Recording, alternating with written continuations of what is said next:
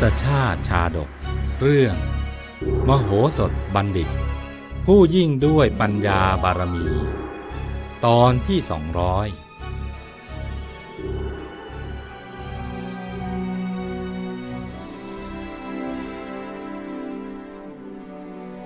จากตอนที่แล้ว เมื่อพระราชาได้ทรงทราบฐานะที่แท้จริง ของพระจุลนีราชกุมารแล้ว ทรงเชื่อมั่นว่า อีกไม่ช้า เจ้าชายจุลนีนี้นะ่ะก็จะต้องกลับไปครองกรุงปัญจาลนคร ในอนาคตอย่างแน่นอนเท้าเธอจึงทรงพระกรุณาโปรดเกล้าอภิเษกเจ้าชายจุลนีกับพระราชธิดา อย่างสมพระเกียรติ นับแต่นั้นมา แม้เจ้าชายจุลนี จะเสด็จกลับไปครองบัลลังก์แห่งปัญจาลนครแล้วก็ตาม พระนางนันทาเทวี ก็ยังคงติดตามพระสวามี ดุดดังพระฉายาที่ไม่อาจพรากจากกัน เพราะเหตุนี้เอง พระแม่เพรีจึงได้ทูลถามพระเจ้าจุลนีว่า พระนางนันทาเทวีนะ่ะทรงมีโทษอะไร เหตุใดพระองค์จึงทรงคิดจะประทานพระนาง ให้แก่ผีเสื้อน้ำเป็นลำดับที่สอง พระเจ้าจุลนีก็ตรัสตอบตรงๆว่า พระแม่เจ้า โทษของนันทาน่ะคือนางมักขอสิ่งที่ไม่น่าจะขอ ในเวลาที่ไม่ควรขอเลยทำให้ฉันลำบากใจไม่เว้นวาย เพราะโทษนี้แหละ ถ้าผีเสื้อน้ำจะบังคับให้ฉันส่งคนให้มันอีกเนี่ย ฉันก็จะให้นันทาเทวีนี่แหละ พระแม่เพรีทูลถามต่อไปว่า ขอถวายพระพร ติคินามนตรีพระอนุชาของมหาบพิษทรงมีอุปการะคุณกับมหาบพิษไม่น้อยเลย อาตมาจึงใคร่จะทราบเหตุผลของมหาบพิษว่า มหาบพิษเห็นโทษอะไร เหตุใดถึงทรงดำริว่า จะพระราชทานพระอนุชา ให้แก่ผีเสื้อน้ำเป็นลำดับที่สามขอถวายพระพร เหตุที่พระแม่เพรีทูลถามพระเจ้าจุลนีดังนี้ ก็ด้วยปรารถนาจะให้เท้าเธอ ทรงอนุสรถึงเหตุการณ์ในอดีต เมื่อครั้งที่พระอนุชาติขีนมนตรี สามารถประหารฉับพิพรามผู้ทรยศ แล้วนำราชสมบัติแห่งปัญจาละ มาถวายคืนแด่เจ้าชายจุลนีซึ่งมีเรื่องเล่าต่อเนื่องจากคำถามข้อที่แล้วดังนี้ กล่าวถึงพระนางสลากเทวี ภายหลังจากที่พระนางฝากพ่อครัว ให้นำพระกุมารจุลนี หนีไปยังแคว้นอื่น ด้วยอุบายนั้นแล้ว ต่อมาไม่นาน พระนางก็ได้ประสูติพระโอรสอีกพระองค์หนึ่งฉับพิพรามไม่ได้ล่วงรู้มาก่อนเลยว่า พระเทวีนะ่ะทรงพระคันกับพระเจ้ามหาจุลนีอยู่ก่อนแล้ว จึงสำคัญผิดคิดว่า พระติคินกุมารที่เพิ่งประสูตินั้น เป็นโอรสของตน จึงให้การบำรุงเลี้ยงดูอย่างดี และหมายมั่นว่า ราชกุมารนี้แหละ จะเป็นผู้สืบราชสันตติวงศ์ต่อไป แม้ติขินกุมารเอง ก็สำคัญมั่นในพระไทยว่าฉับพิพรามนะ่ะ เป็นพระราชบิดาของพระองค์ จึงทรงปฏิบัติราชกิจ ด้วยความจงรักภักดีต่อฉับพิพรามพระติคินกุมาร ได้ศึกษาศิลปะวิทยาทุกอย่าง เพื่อประโยชน์ในการปกครองบ้านเมือง จนกระทั่งสันทัดจัดเจนในวิชาการรบและการปกครอง นำความปราโมทมาให้แก่ฉับพิพรามเป็นอย่างมาก จนถึงกับมอบพระขันชนิดพิเศษ ให้แก่ราชกุมาร เพื่อใช้เป็นเครื่องประดับพระองค์ แม้ในขณะเข้าเฝ้า ก็สามารถนำพระขันนั้นติดตัวไปด้วย ในจำนวนอมาตที่รับใช้อยู่ในราชสำนักของฉับพิพรามนั้น ยังมีอำมาตย์ผู้ใหญ่ท่านหนึ่ง ซึ่งยังมีความจงรักภักดีต่อราชวงศ์กษัตริย์จุลนีเสมอมา อย่างไม่มีวันเสื่อมคลาย ยิ่งได้เห็นการกระทำของฉับพิพราม ที่พยายามเกลี้ยกล่อมบรรดาข้าราชบริพารทั้งหลาย ให้หันมาพักดีต่อตน ด้วยการเอาทรัพย์เข้าล่อก็ยิ่งโหมกระพือความรู้สึก อยากจะแก้แค้นฉับพิพรามให้เพิ่มมากขึ้น จึงได้คอยหาทางกำจัดฉับพิพรามผู้ทรยศตลอดมา หลังจากที่ได้เก็บงำความลับในวัง มานานหลายสิบปีอมาตผู้ใหญ่ท่านนี้เห็นว่า บัดนี้ ถึงเวลาแล้ว ที่พระติคินกุมาร จะได้ทราบความจริงทั้งหมดสัที ดังนั้นจึงได้ขอเข้าเฝ้าเป็นการเฉพาะ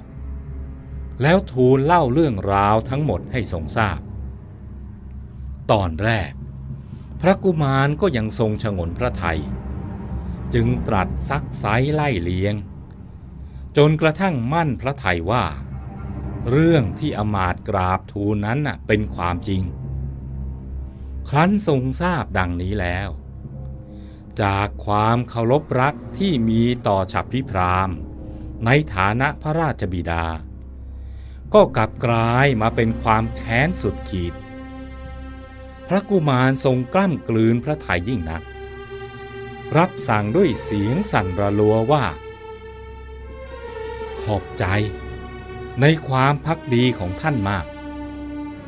ตอนนี้นะ่ะ ปล่อยให้มันเสพสุขไปก่อน อีกไม่ช้านานเท่าใดหรอก มันก็จะได้ลิ้มรสความตายที่สาสมกับความผิดของมัน ตั้งแต่วันนั้นเป็นต้นมา จนกระทั่งติกินะราชกุมารจเจริญวัยขึ้น ก็ทรงดำริในพระทัยเสมอว่าเราจะต้องหาทางประหารฉับพิพราม ให้สำเร็จ ด้วยอุบายที่แนบเนียนที่สุด กระทั่งเช้าวันหนึ่ง ก่อนที่จะเสด็จเข้าสู่ท้องพระโรง พระติคินะราชกุมาร ก็ทรงประทานพระแสงขันให้กับมหาดเล็กคนสนิท จากนั้นก็ออกอุบายให้มหาดเล็กอีกคนหนึ่ง พยายามหาเรื่องทะเลาะวิวาทกับมหาดเล็กคนสนิท ซึ่งเป็นผู้อัญเชิญพระขันนั้น เมื่อมหาดเล็กผู้อัญเชิญพระขัน มาถึงประตูท้องพระโรง ก็ถูกมหาดเล็กที่ยืนอยู่ใกล้ประตูขวางทางไว้ พลางกล่าวว่า พระขันของเรานะ่ะหายไปไหน ขอเราดูพระขันที่ท่านถือมาหน่อยสิทำไมช่างคล้ายกับของเราเหลือเกิน มหาดเล็กคนสนิทรีบปฏิเสธว่า ไม่ได้หรอก พระขันนี้น่ะเป็นของพระกุมารติขินะต่างหาก เท้าเธอน่ะทรงประทานให้เราอัญเชิญมา มหาดเล็กที่ยืนอยู่หน้าประตูก็โต้ว่า อะไรกัน ทุกครั้งพระองค์ก็ทรงนำมาเองไม่ใช่หรือ ไม่เห็นจะต้องมีใครอัญเชิญเลยเนี่ย อย่ามัวชักช้าอยู่เลย ไหนเอามาให้เราดูหน่อยสิ ไม่ได้นี่น่ะเป็นพระขันของเจ้าชายจริง ๆ เราไม่ได้ขโมยของเจ้า มหาดเล็กผู้อัญเชิญพระขัน รีบแย้งอย่างไม่สบอารมณ์ ในที่สุดมหาดเล็กทั้งสองก็เริ่มวิวาทกัน จนเสียงดังลั่น ได้ยินไปถึงในท้องพระโรง ติคินะราชกุมาร สดับเสียงนั้นแล้ว ก็รับสั่งให้ราชบุรุษออกไปตรวจดู ราชบุรุษทราบความแล้ว ก็รีบกลับมารายงานให้พระกุมารทราบ ขณะนั้นฉับพิพรามจึงหันไปถามพระกุมารว่า นั่นมันเรื่องอะไรกันลูก พระกุมารจึงกราบทูลว่า พระแสงขันที่เสด็จพ่อ โปรดพระราชทานแก่หม่อมฉันนะบัดนี้มีผู้อ้างว่าเป็นเจ้าของพระเจ้าค่ะ ลูกพูดอะไรกัน มีอย่างที่ไหนล่ะ พ่อจะเอาของคนอื่นมาให้เจ้านะไหนเอามาให้พ่อดูสิพ่อจำพระขันนั่นได้ ฉับพิพรามสั่งเตคินะราชกุมาร จึงให้ราชบุรุษอัญเชิญพระขันมา แล้วพระกุมารก็ค่อยๆชักพระขันนั้นออกจากฝัก ถือเข้าไปใกล้ฉับพิพรามทำทีว่าจะแสดงให้ดู เมื่อเห็นฉับพิพรามก้มศีรษะลงมา เพื่อจะตรวจดูพระขันนั้น พระราชกุมารก็มิได้ทรงรอช้า รีบฉวยโอกาสนั้น ตัดศีรษะฉับพิพรามด้วยการฟันฉับเดียว ศีรษะของฉับพิพรามก็หลุดลงจากบ่า กลิ้งไปมาอยู่แทบพระบาทของพระกุมารนั่นเอง ในที่สุดทรราชแห่งปัญจาลนคร ก็ถึงกาละอวสาน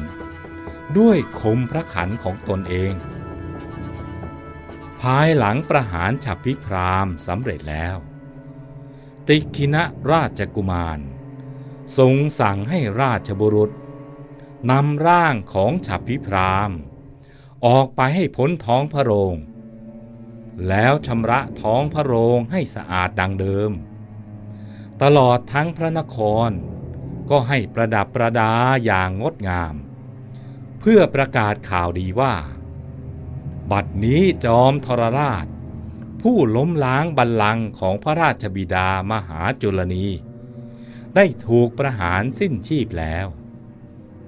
เวลานั้นอำมาตย์ทั้งหลาย ต่างลงความเห็นว่า จะถวายพระราชบัลลังก์แห่งปัญจาลนคร คืนให้แก่พระติคินกุมาร ส่วนว่าพระติคินกุมารนั้น จะรับตำแหน่งนี้หรือไม่ แล้วทำไมพระเจ้าจุลนี ถึงได้มาปกครองเมืองปัญจาละแทน เหตุการณ์จะเป็นอย่างไร โปรดติดตามตอนต่อไป